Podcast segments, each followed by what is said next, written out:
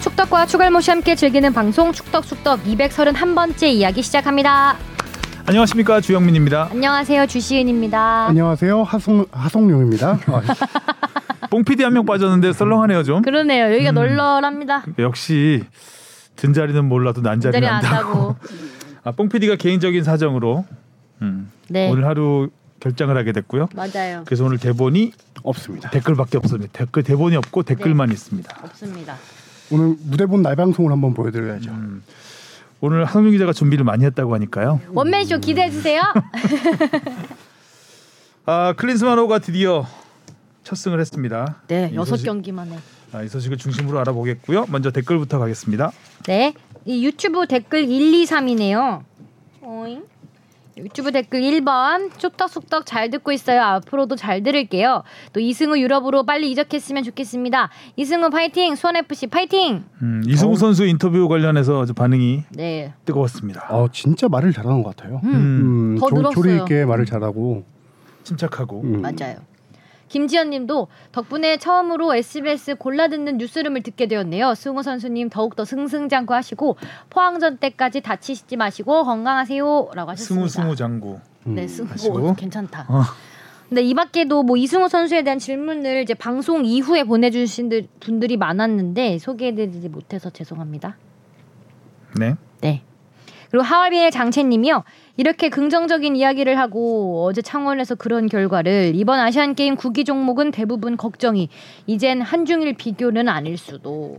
진짜 이번 아시안 게임 구기 종목이 정말 걱정이에요. 네. 그쵸. 축구도 축구지만 야구도 그렇고 그쵸. 배구. 또 여자 배구가 올림픽 때 4위 했는데 지금 아시아 4강에도 못 들어가지고 하, 아, 어떻게 그 돼? 거의 추락하고 있는 상황이고 어 구기 종목에서 농구도 그렇고요. 네. 전체적으로 다 안 좋습니다. 그래도 잘 하겠죠?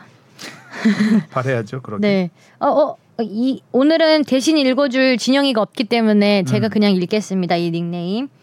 대갈 장군님이요. 세징야 부상을 보면서 축구도 무식한 파울 방지를 위해서 농구처럼 5반칙이나 3반칙 이렇게 읽어도 되나요? 네. 퇴장 제도를 만들었으면 해요. 파울도 어느 정도 전략일 수도 있지만 기술적인 축구 유도를 위해서도 도입을 바랍니다. 이게 이제 뭐 옐로우 카드 두 장이면 퇴장 정도죠. 축구에서는. 네, 그렇죠. 근데 축구는 워낙 그 몸싸움. 그라운드 거친- 넓고 거칠어서. 어, 일단 몸 신체 접촉이 많은 종목이기 때문에 네. 오반지 퇴장하면 나중에 몇 명이 될지 모르겠네요. 몇 명 안 안 뛰고 있는 거 아니겠죠? 음. 네가 가라 내가 갈까님이요. 국장님 덕분에 이승우 선수 인터뷰도 하고 앞으로 더 많은 활약을 기대합니다. 장기적으로는 해외 이적도 다시 되었으면 그리고 아시안 게임 중계진 라인업은 최종이 다 나왔네요. 그나저나 이번에는 방송국이 4 개라서 축구 경기 중계는 어찌 배정될지 대부분 현지 중계가 아닌 것 같기도 하고요. 어, 이승우 선수 인터뷰는 국장님하고는 상관없고요. 음. 이정찬 기자가 제목에다가 국장님을 달아버리는 바람에 마치 국장님이 섭외해 주신 걸로 착각을 하신 예, 수도 있을 것 같은데 이정찬 기자가 섭외를 했고요. 네. 그냥 친한 걸로 국장님과는 친한 걸로 이승우 선수가. 예, 구- 국장이 저희 국장이 항상 이제 우리 회사 막내 막내 승우 어디- 막내 어디 갔어 막내 어디 갔어 이러면서 카타르에서 챙겨줬다는 네. 얘기고요. 그리고 중계 배정은 다 하죠. 음. 네, 네개 방송국이 동시에 다 할 것이고 현지 중계는 저희는 안 합니다 일단. 네, 저희는 안 하죠. 예, 그리고 이제 현지의 중계 그 시설 자체가 막 중계 한 해 안 하네 막 이랬잖아요. 그래서 뭐 중계석도 제대로 마련돼 있지 않아서 이 현지 간다고 한 방송국은 이제 부랴부랴 현지에서 중계석 마련하느라고 좀 어, 애쓰고 이런 상황입니다. 그렇습니다. 장진성 님이요.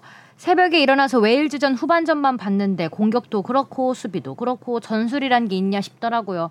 또 A매치 중간에 첼시 미넨 레전드 매치에도 참가하고 이쯤 되니 한국 대표팀 감독이 부업이고 ESPN 해설이 주업이 아닌가 싶은 생각이 듭니다. 음, 레전드 매치는 참가 안 했죠. 그렇죠. 네. 명, 이, 참가 명단에 이름을 올려놓고 네. 최종적으로 불참을 통보했는데 음. 클린스만 감독이 뭐 이것저것 좀 취재하고 알아보면은 계속 가고 싶기 가고 싶어 했던 것 같긴 해요. 아, 네. 그게 말렸나 보죠 주위에서 누가. 시간, 시간상으로 보면은 음. 요 어, 이거 좀 부연 설명해드리면은 그날 오후 훈련이 하- 현지 시각으로 한 4시 정도 있고 레전드 매치가 저녁 한 3시간 뒤에 정도 있어요.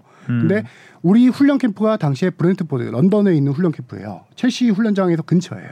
음. 아, 첼시 근그 경기장에서 아, 그러니까 근처니까. 근처에서 참가 훈련 끝나고 참가할 생각도 일부는 했던 것 같긴 해요. 어. 웨일즈전을 잘했으면 뭐라고 네. 안 하죠. 음, 그것 때문에 혹시 이것 때문에 런던에다가 저기 훈련장을 잡은 게 아니냐라는 아, 그 정도까지는 의- 아니겠죠? 의혹까지 불거졌는데 어. 아. 음. 그게 뭐냐면은 우리가 저기 카디프에서 웨일스에서 1차전 경기를 하고 런던으로 넘어와서 런던 브렌트포드에서 뉴캐슬까지 또 400km 이상 거리가 돼요. 음. 그럼 2차전 뉴캐슬 근처에서 훈련 캠프를 안 잡고 왜 런던을 아, 잡았냐? 그러게요. 아. 이런 이제 그, 그 의심이 들었던 거죠. 의심이 들었는데 합리적인 의심인데. 근데 근데 그거는 사, 어, 사정이 있는 게 뭐냐면은 우리가 원래 사우디랑 뉴캐슬에서 하는 게 아니었어요. 사우디랑 하는 거 자체가 아니라 멕시코랑 하기로 했었고 그렇죠. 처음에는 멕시코랑 런던에서 하기로 했기 때문에 브렌트포드 음. 구장을 미리 임대를 음, 해놨던 거예요. 어, 미리 빌려놨던 아. 거다. 훈련장을 그리고 뉴캐슬 구장은 어차피 사우디 거니까. 사우디 국부 펀드가 운영한 아. 어. 거니까 거기서 홈 경기 열리긴 마음대로 했는데 할 수 있으니까. 그것도 논의가 있었던 게 아 우리 멀다 런던에서 음. 그때 이 사우디가 에이 전세기 오케이 훈련비 오케이 사우디가 아. 모든 돈을 다 내줘가지고 그렇게 아. 전세기까지 아. 런던에서 뉴캐슬까지 가는 전세기까지 다 사우디가 마련해 주는 걸로 그렇게 협의가 됐고 어, 빈살만 왕자가 네. 그래서 역시 사우디. 어. 런던 훈련비까지도 지원해 준 걸로 알고 있습니다. 아, 어, 그래요? 근데 음. 줬어. 우리한테. 네. 음. 좋네요. 뭐 이 장지성님의 이 세 줄만으로 그냥 오늘 축덕수덕 끝내도 될 것 같은데요. 이- 이게 거의 뭐 다 모든 내용이 들어가 있네요. 음. 네.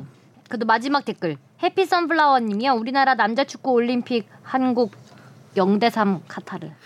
음. 어, 한 골을 더 넣으셨네요. 우리가 2대 0, 이대- 이대 2대 0 이죠? 예. 예. 잘못 보셨나 봐요. 얼마나 미웠으면 한 골 더 줬을 어, 까 벌칙 한 골 일벌타 질문 가보겠습니다. 무엇이든 물어보세요. 아. 앙. 음. 이승훈님이 보내주셨습니다. 지난 9월 1일 수원 FC 대 대전 경기에서 김현 선수가 페널티킥을 세 번 연속 찬 일이 있었는데요. 왜 차기 전에 주춤거리는 동작을 했는지 그것도 세 번 연속으로 말이죠. 참 우습기도 하고 쓸쓸하, 씁쓸하기도 하고 답답하기도 했던 장면이었습니다. 그래서 드는 의문은 페널티킥 상황에서 김현 선수처럼 킥을 하기 전에 한 번 주춤거리는 동작이 골키퍼에게 과연 큰 영향이 있는지 궁금합니다. 혹시 데이터가 있다면 성공률도 어떤지 궁금하고요. 더불어 페널티킥과 관련하여 재밌는 기록이 있다면 소개 부탁드립니다. 뭐 예를 들어 최고 최저 성공률, 연속 성공 실패 기록 같은 항상 즐거운 방송 감사합니다. 김현 선수가 세 골을 다 넣었나요? 페널티킥을? 아니죠. 그 지난주에 혹시 방송에서 이 얘기 잠깐 하지 안 했어요. 안 했습니다. 않았었나요? 김현 선수가 페널티 킥을 얻어서 첫 번째 킥을 했을 때 말씀하신 대로 가기 전에 약간 추춤. 주춤하는 동작이 있어요. 주춤하는 동작에 한마디로 속아서 그 상대 선수와 같은 팀 동료 선수들이 페널티 라인 안쪽으로 들어와서 음, 다시 처음에는 성공을 했어요. 첫 음. 번째 킥은 음. 성공했는데 그것 때문에 다시 차게 됐어요. 아그 다시 찬 것까지 포함해서 세 번을 찼다는 그렇죠. 얘기인가요? 음. 아. 그래서 다시 차게 됐는데 두 번째도 똑같은 동작으로 했는데 이번에는 속았어. 골키퍼가 속아가지고 골키퍼가 한 다리를 거치지 않고 라인에. 음. 아, 앞으로 그럼 다시 나왔어. 쳐야죠. 근데 그때는 골키 실축을 했어요 김현 선수가 음. 실축을 했는데 또- 다시 한번 또 기회를 다시 얻게 차라. 됐죠. 아. 근데 또 주춤 세 번째도 세 번째 했는데 세 번째는 결국 실축을 하고 말았습니다. 아, 세 이거- 번째는. 아, 결국은 실축으로 끝났군요. 예, 실축으로 끝났는데 음. 뭐 어차피 결과는 1대 0으로 수원 FC가 이겼기 때문에 큰 영향은 없었겠지만 음. 당시에 이 주춤거리는 동작을 세 번 연속 똑같이 하더라고요. 이게 아. 선수의 뭐 개인 뭔가 그런 습관이고 건가 루틴이고 보네. 일부러 그렇게 하는 일부러 하는 겁니다. 아. 이 주춤거리는 거는 규정상으로는 페널티킥을 할 때 주춤거리는 선수들이 요새 꽤 많아요. 맞아요. 이게 약간 트렌드처럼 그런- 손흥민, 왜- 손흥민 선수도 조금씩 주춤. 어 근데 하다가 차- 조금 바뀌었죠. 예. 예전에 약간 그런 차다가 경우가 한번 있고. 그 다시 차고 막 이런 일이 있은 이후로는 좀 자제를 그렇죠. 하는 편이죠. 이게 지금 가장 대표적인 케이스가 주춤하는 게 뭐 가다가 잠깐 멈췄다가 차는 선수도 있고 가다가 깡총이라고 깡충이 네, 네이마르가 종종 하는 거.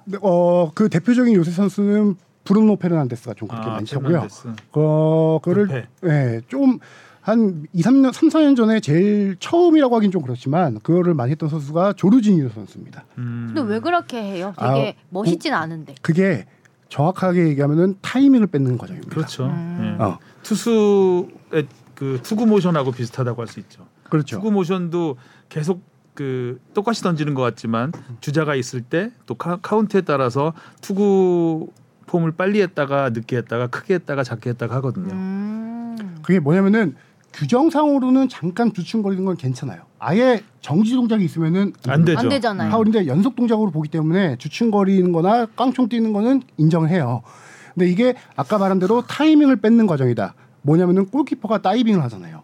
골키퍼 다이빙 할 때 주춤거리면서 이 골키퍼의 골키퍼가 먼저 다이빙하는 걸 보고 차는 게 케이스가 있고요. 어. 그렇게 골키퍼와 신경전에서 다이빙 방향을 읽기 위한 그 타이밍 뺏기 위한 게 하나 있고요. 한 가지는 어, 보통 골키퍼들이 노련한 골키퍼들이 선수의 디딤발을 많이 봅니다. 네, 음. 디딤발 보고 안다고 하더라고요. 음. 디딤발의 발에 그러니까 아, 오른발잡이 네. 기준으로 왼발이 왼발에. 어떻게 디디냐 이 각도에 따라서 혹은 그 몸 방향을 보고 음. 방향을 예측하고 날르는 거거든요. 근데 이 선수들이 이 주춤할 때 그 순간적으로 이걸 현혹하는 거죠. 발 못 보게, 음. 발 못 봐서 순간적으로 딱 딛고 바- 바로 찰 수 있게. 음. 그래서 뭐 음. 차기 직전에 마지막에 꽁충 뛰는 케이스가 많죠. 얼마 전에 해외 토픽이었는데 네. 그 페널티킥 차기 전에 그 마네킹처럼 멈춰 있다가 한 몇 초 동안 멈춰 있다가 찬 거 있었잖아요. 그게 인정이 됐던 적이 한 번 어, 있었는데. 마네킹처럼 멈춰 있던 게 아니고요. 네. 그게 저도 기억나는 것 같은데 한 30초 이상 걸렸어요. 뭐냐면은 잔발로 아니 거의 진짜- 아니요. 차기 전에 네. 딱 차기 전에 이렇게 딱 있는 거예요.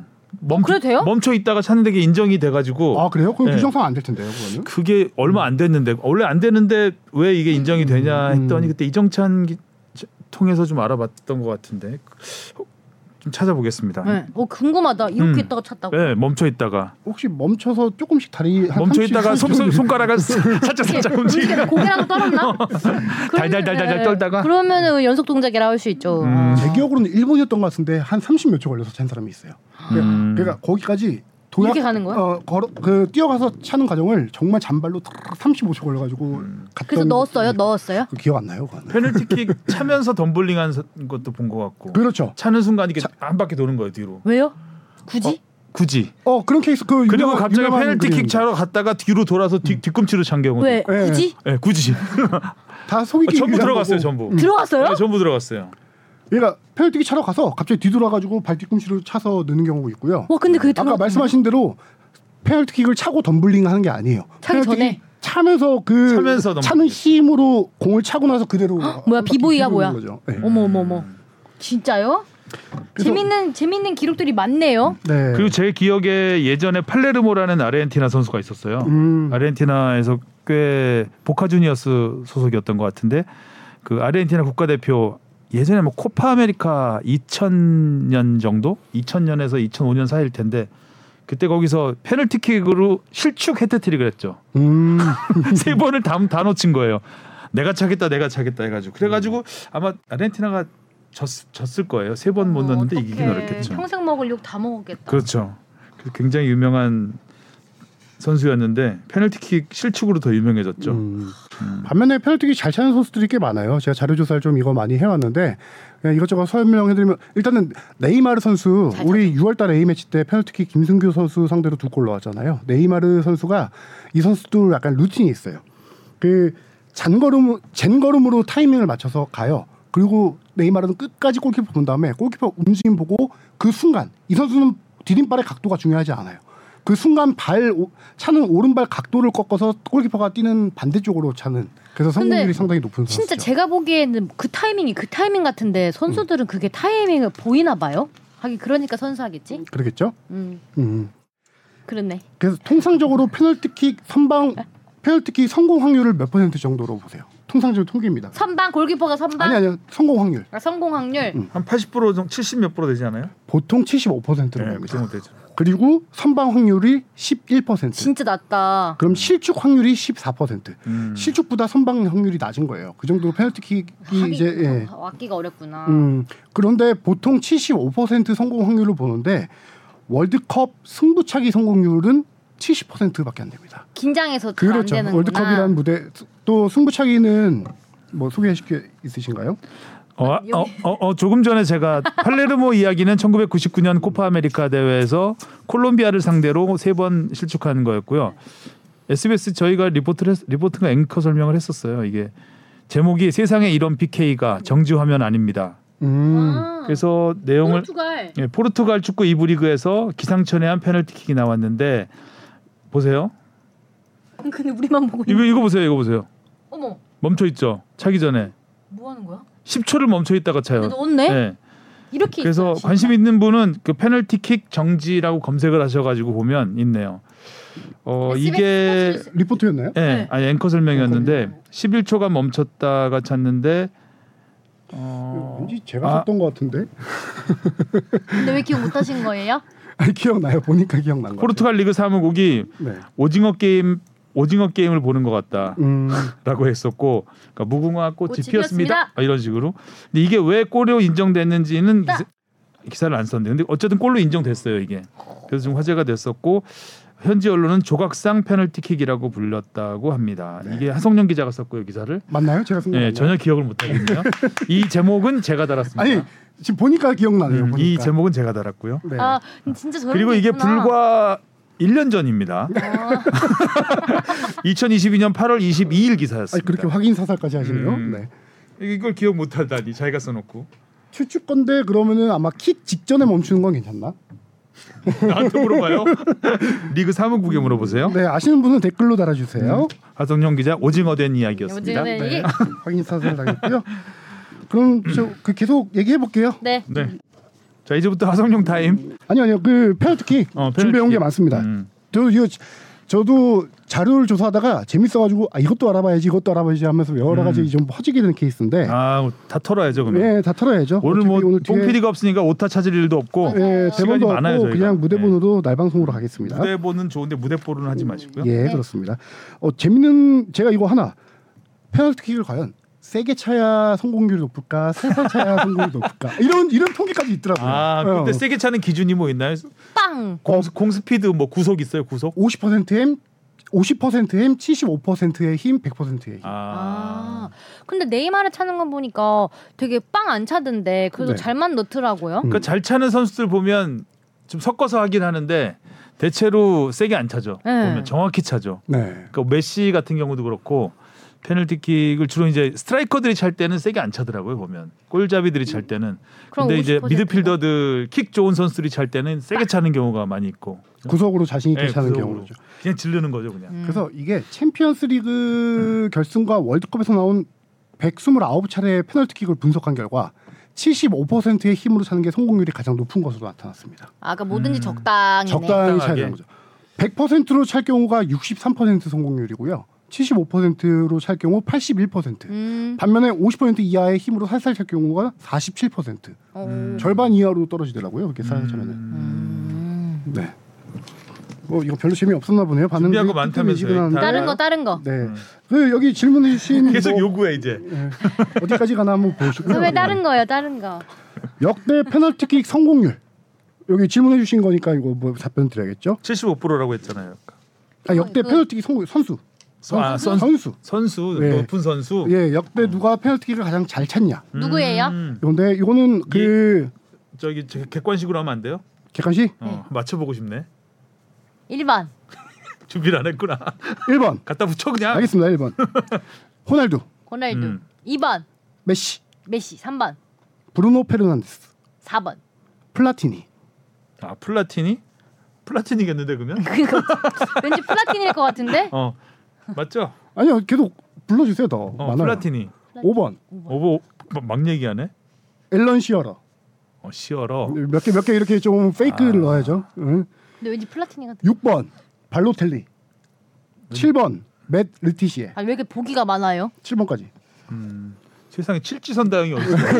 보통 오지선이죠. 뭐 하세요, 킬러 문항입니다. 아, 어 죽여버리고 싶다. 킬러 문항 이제 사라졌어요, 선배님. 아, 이거 축동이 있어요. 킬러가 되고 싶어 갑자기. 네네. 아, 킬러 문항 음. 이제 사라졌는데.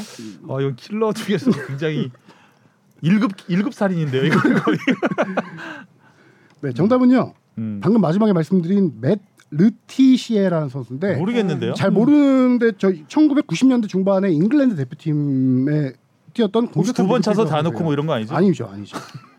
이 선수가 그래도 축구 90년대 많이 보던 사람은 조금 기억을 하는 선수이긴 한데 90년대 선수예요? 네, 90년대 맷 중반에 루티시 어느 나라? 잉글랜드 아 잉글랜드. 진짜 잉글랜드- 모르겠어요. 공격형 미드필더로 A 매치를 많이 뛰진 않았어요. 음. 이때 80년대부터 한 2000년대 초반까지 선수 뛰었던 사람인데요. 49차례 시도를 해서 48번을 성공했어요. 음. 오 많이 넣었다. 잘한다. 99%네.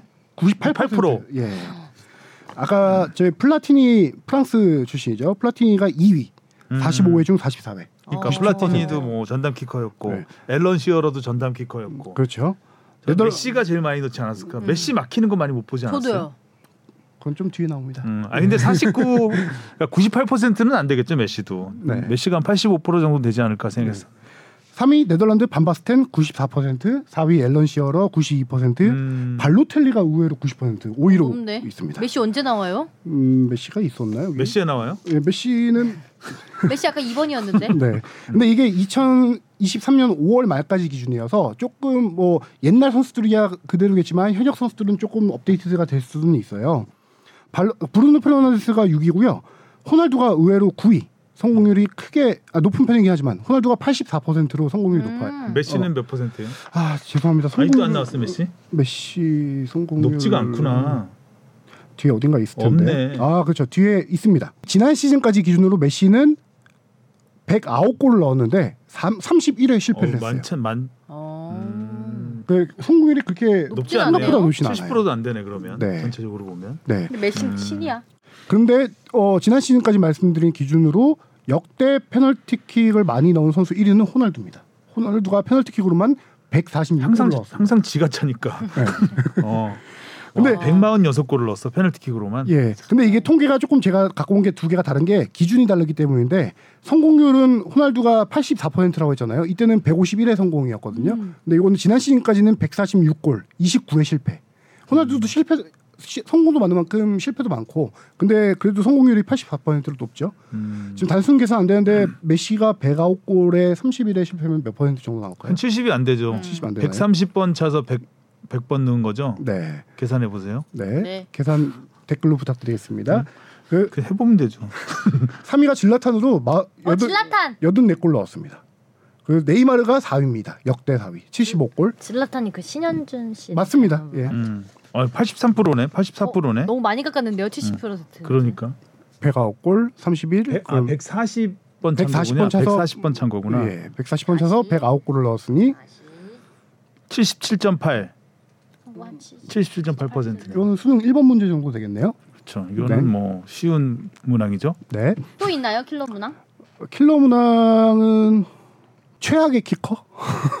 최악의 키커? 예. 가장 많이 실패한 예, 선수. 예, 예. 가장 많은 실패가 아니라 성공률이 낮은 선수. 그렇죠. 이거는 우리가 딱 가장- 한 명만 알아봤는데. 그게 가장 많이 실패한 선수 아니에요? 누구예요? 아니죠. 왜 실패 횟수가 적어도 찬 횟수가 적으면 실- 아, 확률로 확률로 예. 확률로, 확률로. 어. 의외로 에딘 제코 선수가 못 찼습니다. 아, 에딘 제코. 20회를 찼는데요. 음. 아홉 번을 실패했습니다. 11번 성공. 어, 에딘 제코 어느 어. 나라였죠? 에딘 제코가 아, 동유럽인데? 저기, 저기 폭격기였는데 헤- 헤더 잘하는 선수 갑자기 사람 사람 아니었어요? 비행기였어요? 별명이 폭격기. 헤더를 워낙 잘해가지고 그러니까. 아, 갑자기- 헤더를 잘해서 페널티킥은 좀 약했나 보다. 페널티킥은 헤더로 할 수 없잖아요. 네. 그렇죠. 아 머리로 할 수 없나? 일단 머리 없죠. 머리를 써야죠. 이렇게 네. 굴릴 수 없잖아요. 에딘 제코 어? 갑자기 보스니아 헤르체고비나 네. 옛 유고 아, 그렇습니다. 아, 유고 유고였던 것 같네요. 네. 그리고 선방 순위까지 이게 자료 조사하다 보니까 막 나와서 음. 선방 순위라고 사미르 한다노비치 골키퍼가 있어요. 슬로베니아 국가대표 출신이고 예, 인터밀란에서 오랫동안 뛰었던 선수인데 43회 세이브를 했더라고요. 몇 번 와. 중에 어, 그 모르겠습니다. 그걸 알아야죠. 음, 한 죄송합니다. 200번 중에 43회는 많은 건 아니잖아요. 네. 킬러 문항이네. 네. 2위가 부폰 아, 오, 부폰. 부폰. 30회. 음. 예, 그다음에 노이어가 4위. 오, 22회. 노이어 없어요. 체유가 5위. 예. 3위는 디에고 알베스라고 저기 브라질 선수고요. 음. 그 이거 마지막으로 하나만 더 소개하고 갈 건데요. 올해 7월부터 적용되는 새로운 페널티킥 규정이 하나 있습니다. 일명 일명 안티 안티에이징. 안티 에밀리아노 마르티네스 규정이라고 일명 그렇게 아 아, 에밀리아노 마르티네스가 뭔가를 음. 만들었는. 부정한 행위를 해서 그걸 막으려고 한 건가요? 지난해 카타르 월드컵 결승입니다. 아르헨티나 대 어, 프랑스 승부차기까지 갔죠.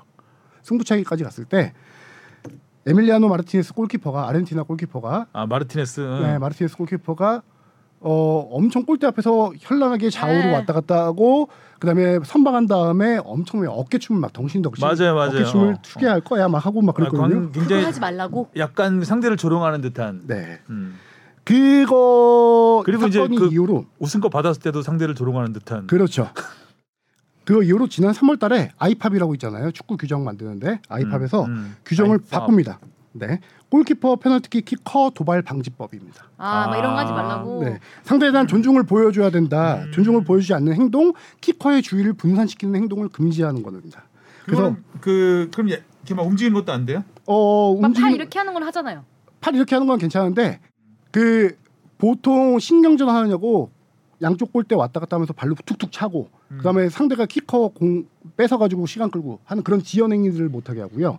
끝나고 이거는 음, 심판 재량이겠네요. 그렇죠. 음. 이게 과연 상대를 조롱하는 것인가, 네. 신경을 자극하는 것인가 아닌가. 네. 아 그래서 선방 후 이제 과도한 세레머니까지 금지하고 해서 이 규정이 어 3월 달에 바뀌었고 그게 적용이 이제 유럽 새 시즌이 시작되는 7월부터 적용이 되기 시작했습니다. 음, 아. 네. 이런 거 하면 안 안티에이징법. 되겠네. 음. 랄랄랄랄 이런 거 하면 안 되겠네요. 어깨춤 금지법. 어깨춤 금지법. 자 이제 이슈로 가보겠습니다.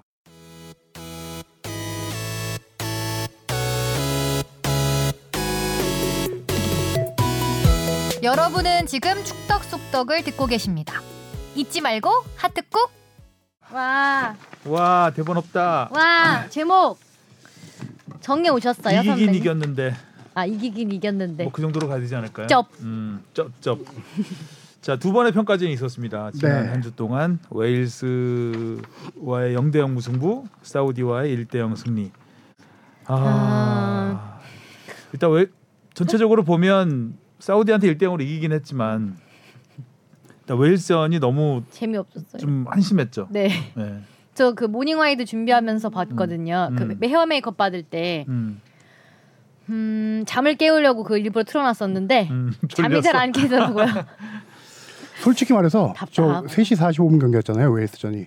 일어났어요. 킥오프 보고 10분 만에 잠들었어요. 음. 잠들었다가 깨보니까 후반 55분인 거예요. 그 정도로 경기가 너무 저는 너무 재미가 없을 정도로 맞아요. 웨일스전이 졸전이었을 정도로 너무 재미없었는데 그러니까 되는 게 하나도 없었던 경기. 예. 음. 아니, 그러니까 골을 너무 못 넣는 게 공격 축구 하신다고 하지 않았나요, 음. 그렇죠. 클린스만 그렇죠. 감독님이? 네. 저희 아나콘다도 질 땐 지더라도 골은 늘 넣거든요. 근데 음. 골이 안 터지니까 되게 답답하더라고요. 음. 웨일스전은 정말 총체적 난국이라고 할 정도의 경기력이었던 것 같아요. 음. 근데 왜 그랬을까? 자, 그 크리스만 왜왜 왜 그래 왜 그래- 웨일스한테 왜 여러 가지- 그랬을까? 그랬을까? 어, 왜 그랬을까? 첫 번째 제가 생각하는 거는 윙어 크리스마노 음. 감독 크리스만 감독이 윙어들 특징이 뭐냐면은 반대발 윙어를 좋아하는 것 같아요. 음. 지금까지 경기한 거 보면은 음. 그 정발이라고 하죠. 왼발잡이는 왼쪽 왼쪽. 윙, 오른쪽 오른발잡이 오른쪽, 네. 윙.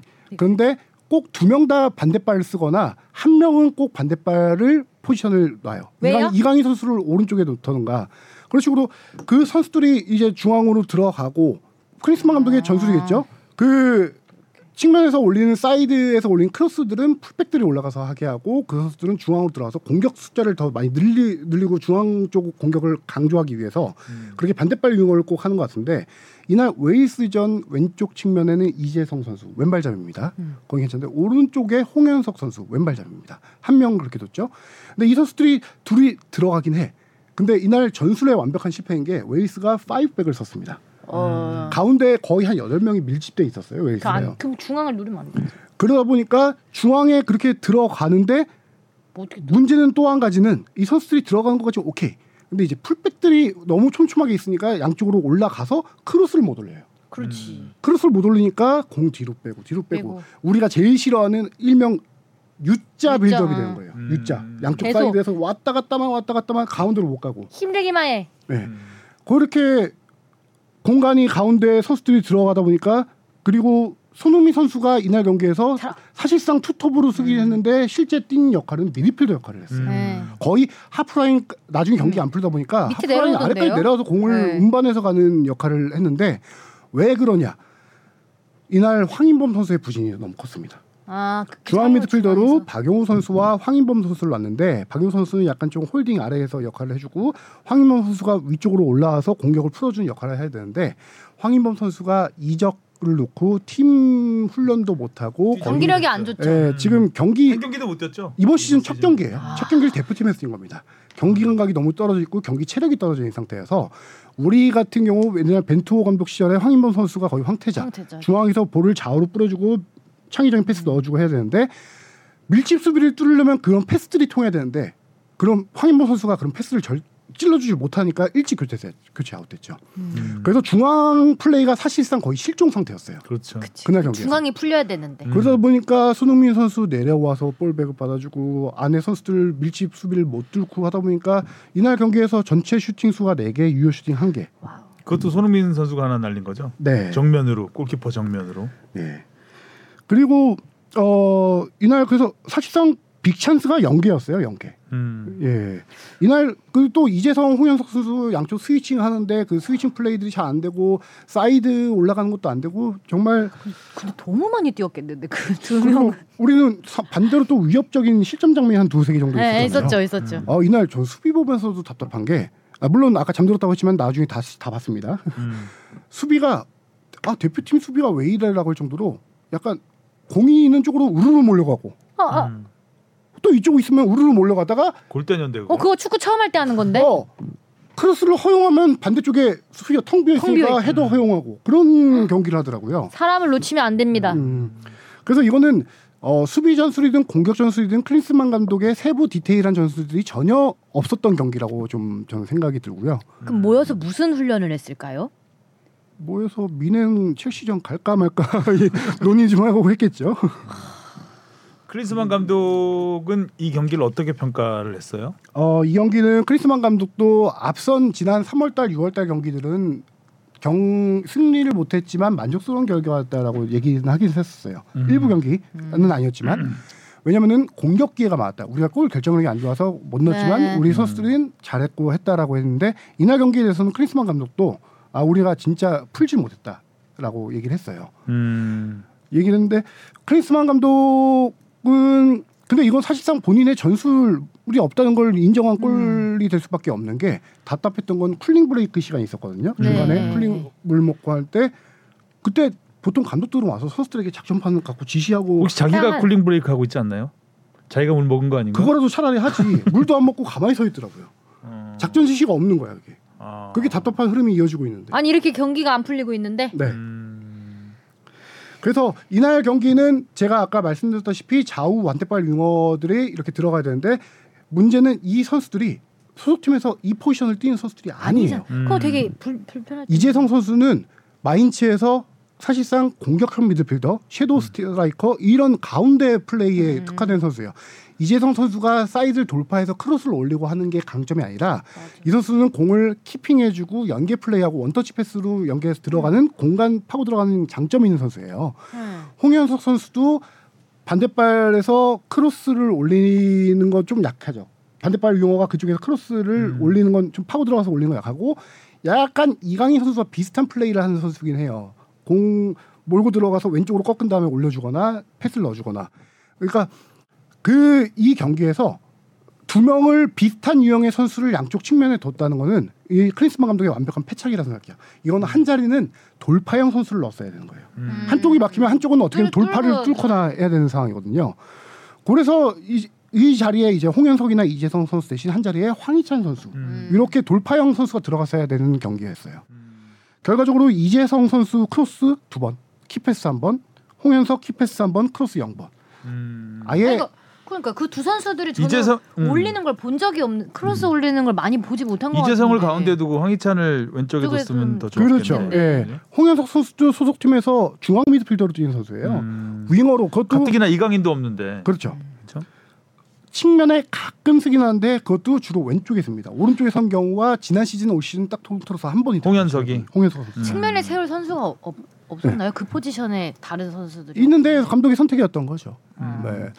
창의적이네. 네, 근데 이거에 대한 해명을 들어보니까 어린 선수들이 이런 경험을 쌓으면서 성장을 해야 된다라고 이제 다그 어, 하더라고요. 어린 선수 이재성 선수 그렇게 안 어려요. 아니 홍현석 선수 아. 케이스를 얘기한 거겠죠.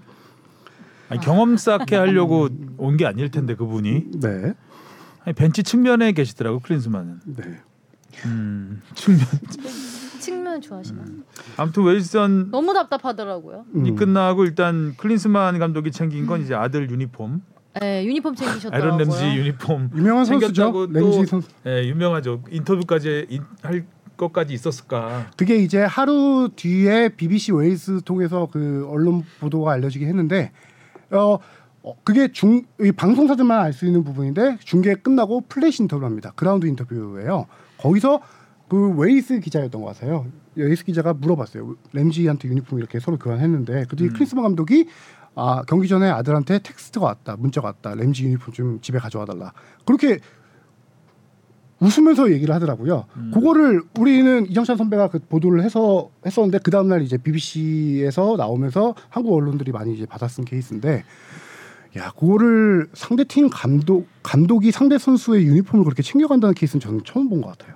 그러게 말이에요. 음. 그 우리나라 카타르 월드컵에서 우리나라하고 가나하고 했을 땐가요? 끝나고 그 감독이 와서 손- 손흥민이 유니폼 달라고 막 월드컵은 아니고 월드컵 예전에 아니었나요? 월드컵 예선에서 투르크메니스탄 감독, 음. 아, 투르크메니스탄 감독 저 어- 어젠가 그제 한번 잠깐 보여드렸나요? 아니 카타르 월드컵에서 경기 음. 끝나고 그 우리 2차전 끝나고 2차전 가나였죠. 네네네. 네. 가나전 끝나고 가나 감독인 이 코칭 스태프였 감독은 아니 코칭 스태프였던 것 같다. 오도 감독 예. 아니고요. 예. 손흥민 그러니까 우리 우리는 그때 가나한테 져가지고 음. 별로 기분이 안 좋아 있는 상태였는데 아 마- 맞아 맞아. 손흥민한테 다가와서 어, 손흥민한테 와서 인터뷰 달라고 했다가 손흥민 옆에 있는 사람이 막 말리고 막 이랬던 유니폼 달라고 했다. 예. 아, 기억력 죄- 죄송합니다. 그러면 짧네요 기억력이 되게 네 사과드리겠습니다. 처음 보는 건 아닌 걸로. 어, 되게 오랜만에 사과하시네. 뭐- 또, 또 검색. 찾아봐야지. 아 이것도 2019년도에 제가 투르크메니스탄 출장 가서 보도했던 부분인데 음. 투르크메니스탄 감독이 손흥민 유니폼을 받아가는 케이스가 있었습니다. 음. 죄송합니다. 많, 많이 있네요. 예. 손흥민에게 다가온 가나 스태프 이거 셀카 찍었는데요. 아, 그, 아 셀카였어요. 셀카. 였나요 유니폼이 셀카였어요. 아니고? 네. 그거는 제가 기억합니다. 셀카는. 아또 사과 제가 해야 되나요? 스태프가 스태프가 어쨌든 약간 스태프가 선수한테 우는데 손흥민 그거를- 우는데 그러니까 셀카 찍었대요. 그러니까 그거를 스태프가 그렇게 하니까 또 가나 스태프가 말리고 하는. 말렸죠. 예, 아 그런 셀카였나요? 유니폼이 아니고 네. 셀카 찍고 유니폼 달라고 하려고 했을 거예요. 사- 사과는 안 하시는 걸로요. 어 사과 안 해도 될 것 같은데 네. 비슷하게라도 기억을 했어야지 그거. 아 예 알겠습니다 죄송합니다 차서 사과는 제가 하는 걸로 하고요 그래서 아까 경기로 돌아와서 중앙 공격이 실종됐다라고 해서 제가 이 부분을 조금 통계를 낸 걸 봤더니 어 클린스마노 웨이스전까지 기준으로 중앙 공격이 심각합니다 제대로 된 게 음. 없구나요. 이상적인 중앙 공격 그러니까 100%를 다 따졌을 때 왼쪽 가운데 오른쪽 이렇게 나누거든요 보통 가운데를 한 35% 정도 봐요 그리고 음. 한쪽이 뭐 30% 후반 40% 초반 이렇게 이렇게 이제 배분이 돼야 좋은 경기를 했다 밸런스 있는 경기를 했다라고 보는데 우루과이전 때 중앙 공격이 20%입니다 음. 페루전 16%까지 내려갑니다 그다음 엘살바도르는 우리가 일방적으로 했으니까 19%까지 올라갔다가 일방적으로 했는데 19%예요? 네. 웨일스전 때 역대 최저치를 찍습니다. 12 이러는 거 아. 아. 아니야? 14%더라고요. 그러니까 웨일스전 때 우리가 중앙이 실종됐다라고 한 게 이게 스탯으로 딱 나오더라고요. 거의 그냥 U자 빌드업이니까 양쪽 측면만 왔다 갔다 하는. 음. 훨씬만 썼네요. 네. 한마디로. 근데 우리 안 그랬었는데. 음. 자 그리고 사우디전으로 넘어갈까요? 네. 네, 사우디 1대0으로 이겼는데 참, 이겼죠. 참 많은 기회를 놓쳤습니다.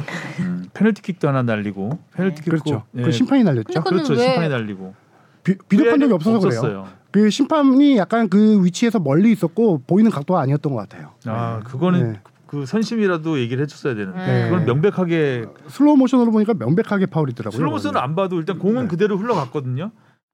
그럼 중요한 거는 이 수비수가 손흥민 네, 발에 닿았느냐 안 안 닿았냐 닿았냐. 그거만 체크를 하면 되는 건데 그건 선심이 분명히 봤을 거란 말이에요. 그거를 넘어간 건 좀 아쉬웠고 음. 어쨌든 뭐 페널티킥 그 부분을 떠나서라도 전체적으로 어, 전반은 뭐 우리가 압도한 경기였는데 후반으로 갈수록 좀 네, 체력이 떨어지면서 체력이 떨어지면서 네. 오히려 아찔한 위기도 많이 있었고 근데 선수들 체력이 지금 많이 안 좋을 땐가요? 음, 어, 이거를 한 두 가지 측면으로 봐야 될 것 같은데 한 가지는 우리 선수들이 은근히 이제 연령대가 많이 높아졌어요.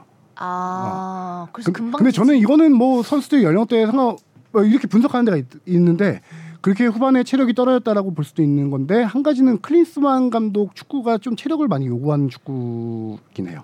음, 아, 그러니까 아까 음. 체력을 많이 요구하는데 이제 결과는 안 나오는 왜냐면은- 그런 건가? 왜냐면 원하 그러니까 원하는 방향은 전, 뛰기만 하는 전방 압박을 좀 많이 해주고 빠른 공수 전환을 하기를 원하잖아요. 그럼 되게 힘든데 그거 그래서 좀 체력적으로 많이 앞에서 이제 많이 뛰어주다 보니까 후반에 지치죠. 지친 게 좀 나타나지 않나 이런 생각인데 어디까지 다 핑계죠 그거는 체력은 네. 음. 근데 눈에 띄게 후반 막판에 음. 네. 좀 밀리는 모습을 보였습니다. 그런 지치는 모습을 최근에 막 월드컵 때나 그때 별로 본 적이 없었던 것 같아서 왜 갑자기 체력 얘기가 나오나 했어요. 음.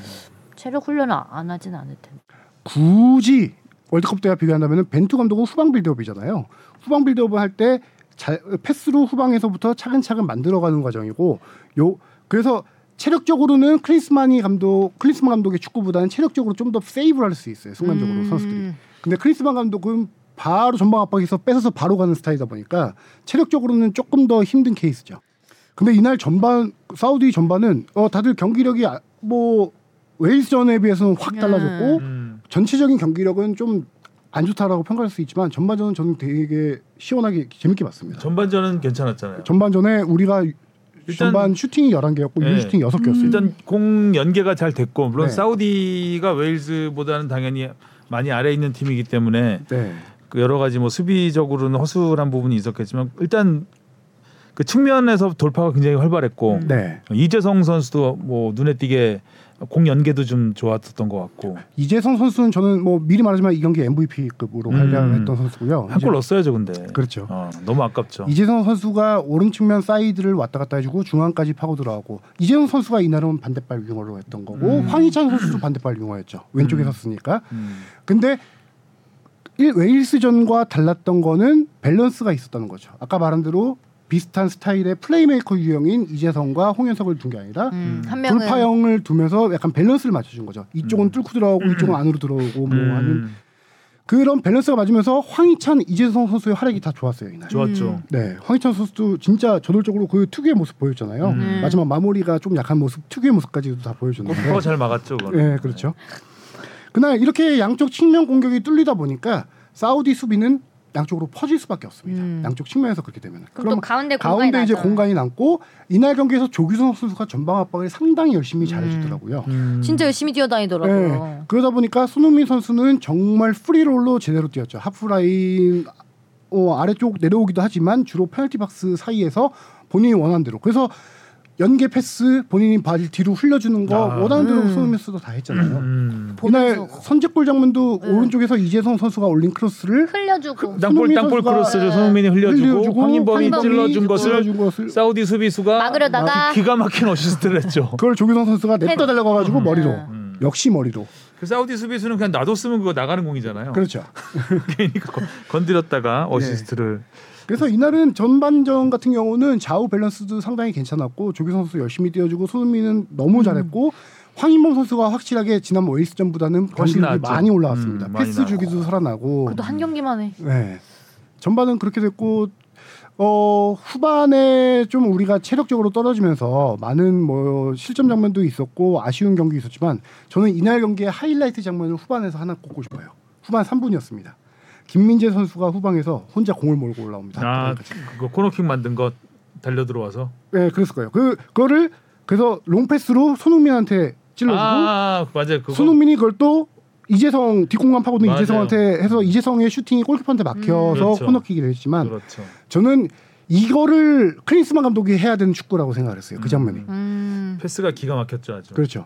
뭐 클린스만 감독의 목표가 아시안컵 우승이라고 하지만 뭐 아시안컵에서 당연히 쓸 장면이기도 하지만 우리가 기본적으로 수비적으로 나와야 될 월드컵이라는 큰 무대 같은 데서 그게 우리가 역습으로 가장 음. 효과적으로 할 수 있는 케이스가 하나 아닐까. 90년대 저희가 그런 식의 축구를 많이 했죠. 그때 홍명보 리베로 홍명보 선수가 이제 패스 그 킥이 워낙 좋으니까 네. 그 전방으로 그렇게 찔러주는 킥들 패스들을 많이 했었죠. 네. 김민재 선수가 워낙 패스가 좋으니까 그렇죠. 돌, 또 뚫, 뚫고 나오지도 나, 나오기도 잘하고 워낙 그 잘하고 김민재 선수가 이날 최고 평점 받았습니다.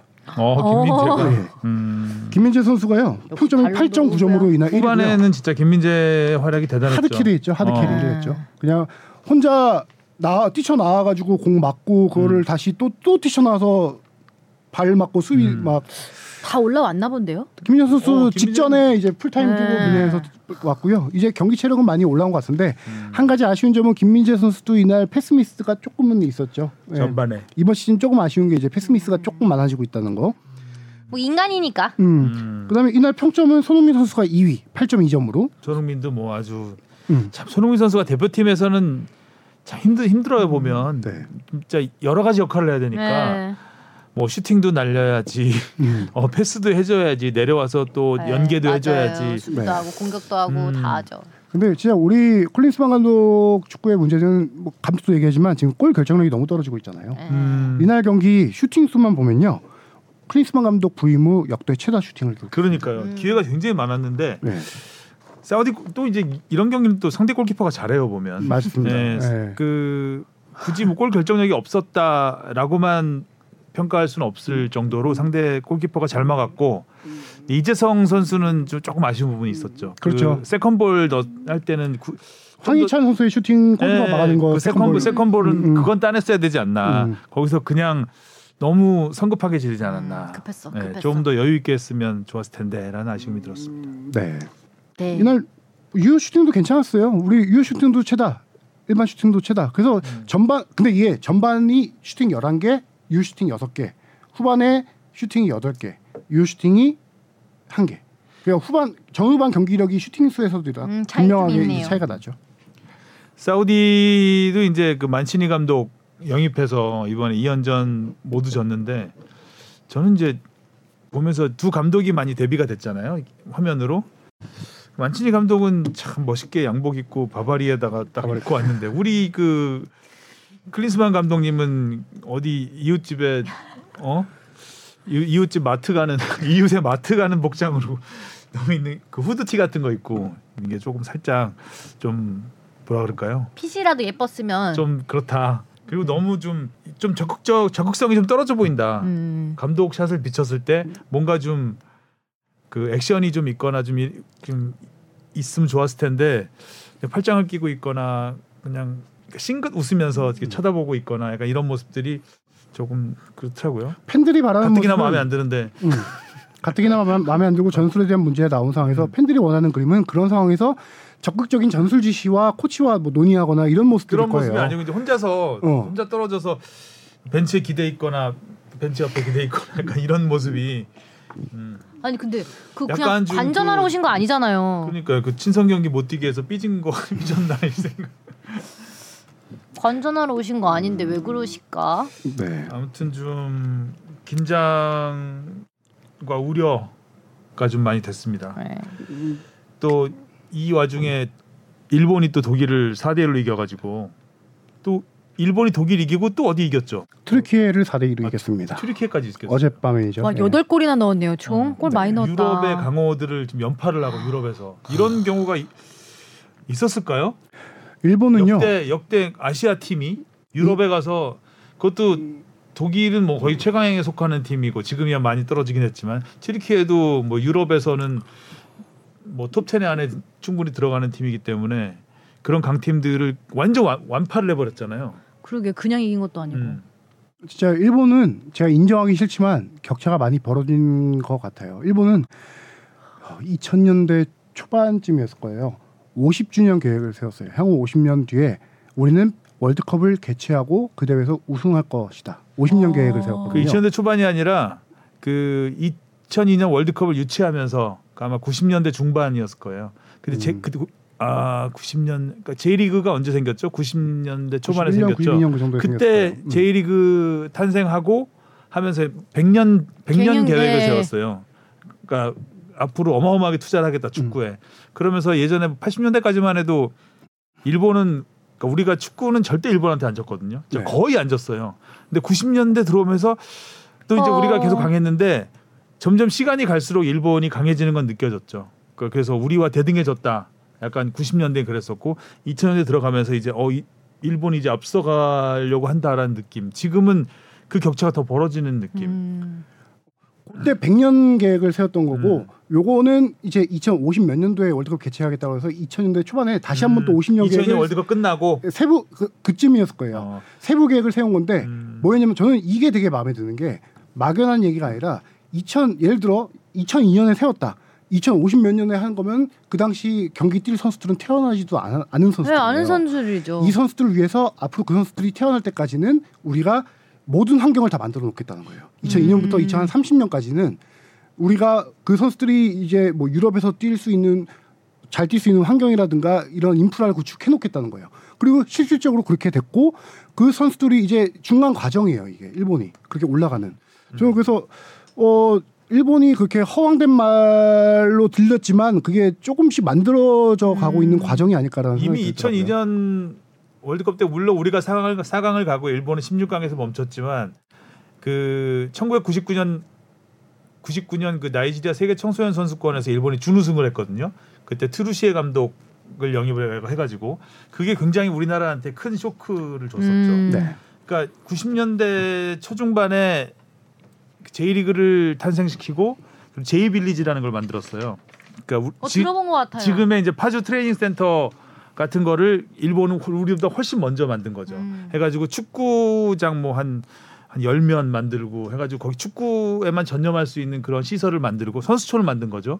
그걸 만들고 엄청난 투자를 했죠. 그때부터 축구에. 그래서 J리그는 K리그보다 훨씬 더 일찌감치 또 지역 기반으로 잘 정착이 됐고 그 그런 프로축구의 인기를 발판으로 삼아서 이제 그게 A 대표팀까지 어, 연결이 됐고 또 해외 선수를 이렇게 보내는 것도 나카타라든가 그 당시 오노신지 뭐 이런 선수들 그러니까 적극적으로 해외 선수들을 보내서 뭐 해외에서 그 거의 특급 선수로까지 성장을 하는 그런 환경 속에서 2002년 월드컵을 한 거거든요.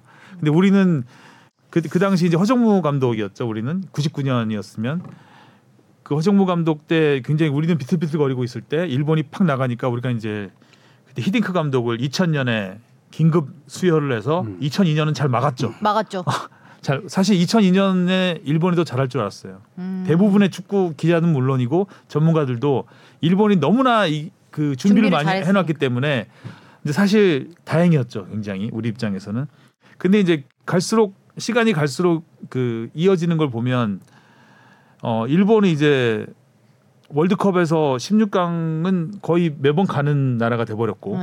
어, 우리는 이번에 갔지만 지난번에 갔지만 상당히 매번 월드 이런 큰 대회를 앞두고 굉장히 조마조마하는 상황이 이어지고 있는 거잖아요. 경우의 수 생각해야 음. 하고 일본 감독이 지금 누구죠? 일본 감독의 일본인이죠. 그 카타르 월드컵 때 뛰었던 그 감독인데 갑자기 또 이름이 기억 안 나는 일본인이죠. 일본인이죠. 네, 그러니까 일본인이죠. 일본은 그러니까 외국인 감독을 데려와서 그거를 그러니까 유럽식 시스템을 쫙 갖춰놓은 다음에 일본인 감독을 쓰고 있어요. 네. 어... 그러니까 일본이 망한 게 지난 브라질 월드컵 때 망했죠. 그러지 않았나요? 잘 기억은 안 나요. 음. 제가 뭐 어제 것도 기억 못하는데. 그러니까 일본이 한번 위기가 있었는데 네. 그때 일본인 감독이었던 것 같은데 어 아, 틀릴 수도 있습니다. 네.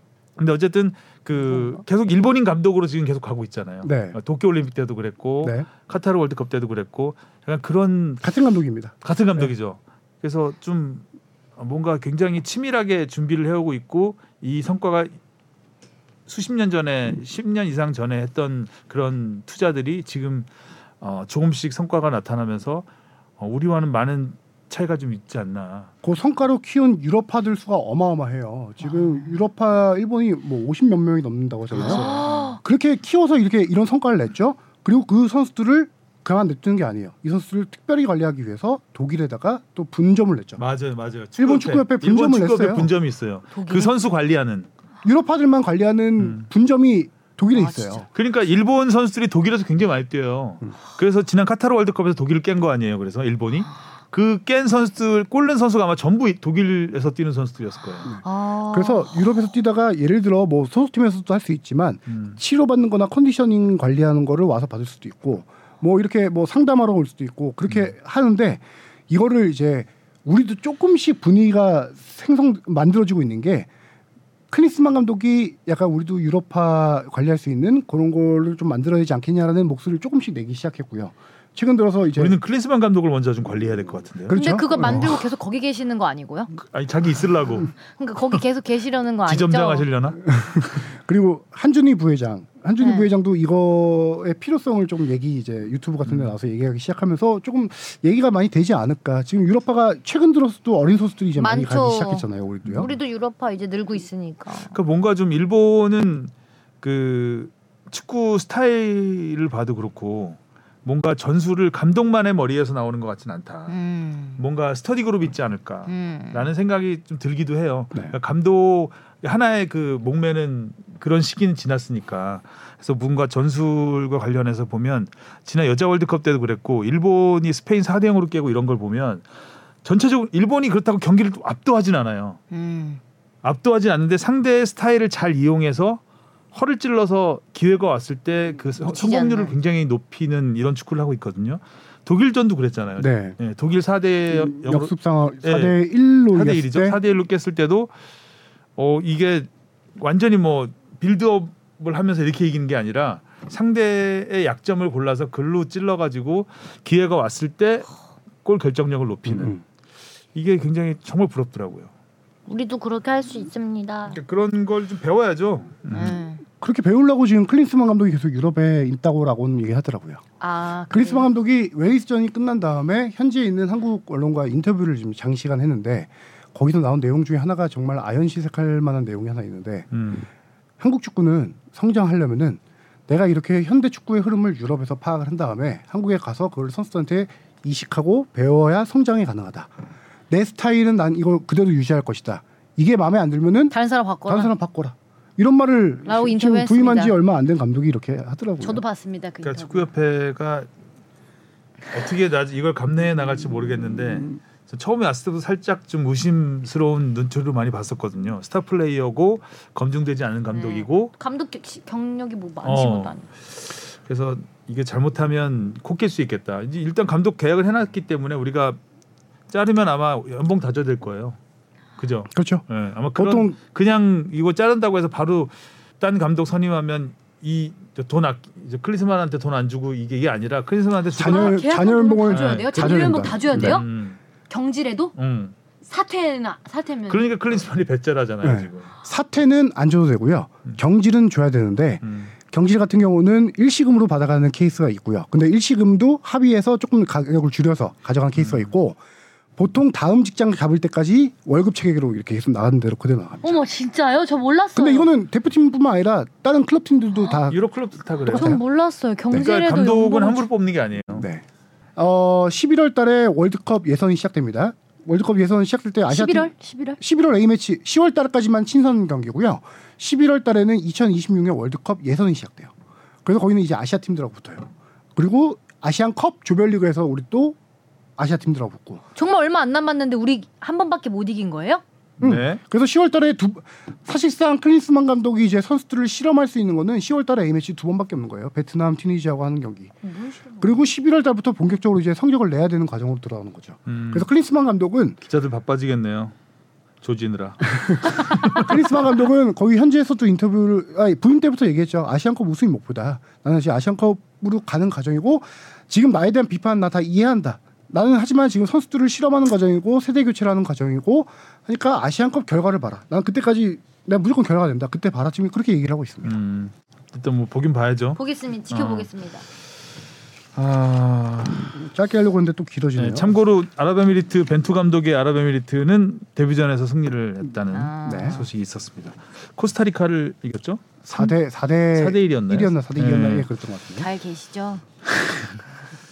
음, 약간 벤투 감독의 비판 포인트하고 좀 많이 달라요. 클린스만 감독은 일단 벤투 감독은 일단 그러니까 에이- 우리 대표팀의 모든 걸 올인을 한 상태에서 고집을 부리는 부분에 있어서 그렇죠. 고집이었죠. 네, 고집. 그 포, 비판 포인트였다면 이분은 그 문어발 다리로 그냥 한 다리 딱 걸쳐 놓고 있는 상황에서 너무 신경 안 쓰는 거 네. 아니냐라는 거에 대한 포인트이기 때문에 일단 어 그리고 벤투 글쎄요. 감독님 때는 이기기도 많이 이겼어요. 그쵸 이기기도 네. 이기면서도 좀 아. 승리를 계속 비판을- 챙겼는데 근데 지금은 정확한 팩트인지 모르겠지만 벤투 감독 시절에 안방 홈에 우리 한국에서 열린 A 매치에서 우리가 1패일 거예요. 음. 패배는 패배는 딱 한 번. 근데 그게 벤투 브라질- 감독은 브라질 겁니다. 평가전도 실전처럼 했으니까 맞아요. 이기려고 네. 그래서 뭘 평가전을 그렇게 이기려고 하냐 막 이런 얘기도 있었는데 지금 좀 이기, 이겼으면 좋겠네요. 지금 1패가 브라질입니다.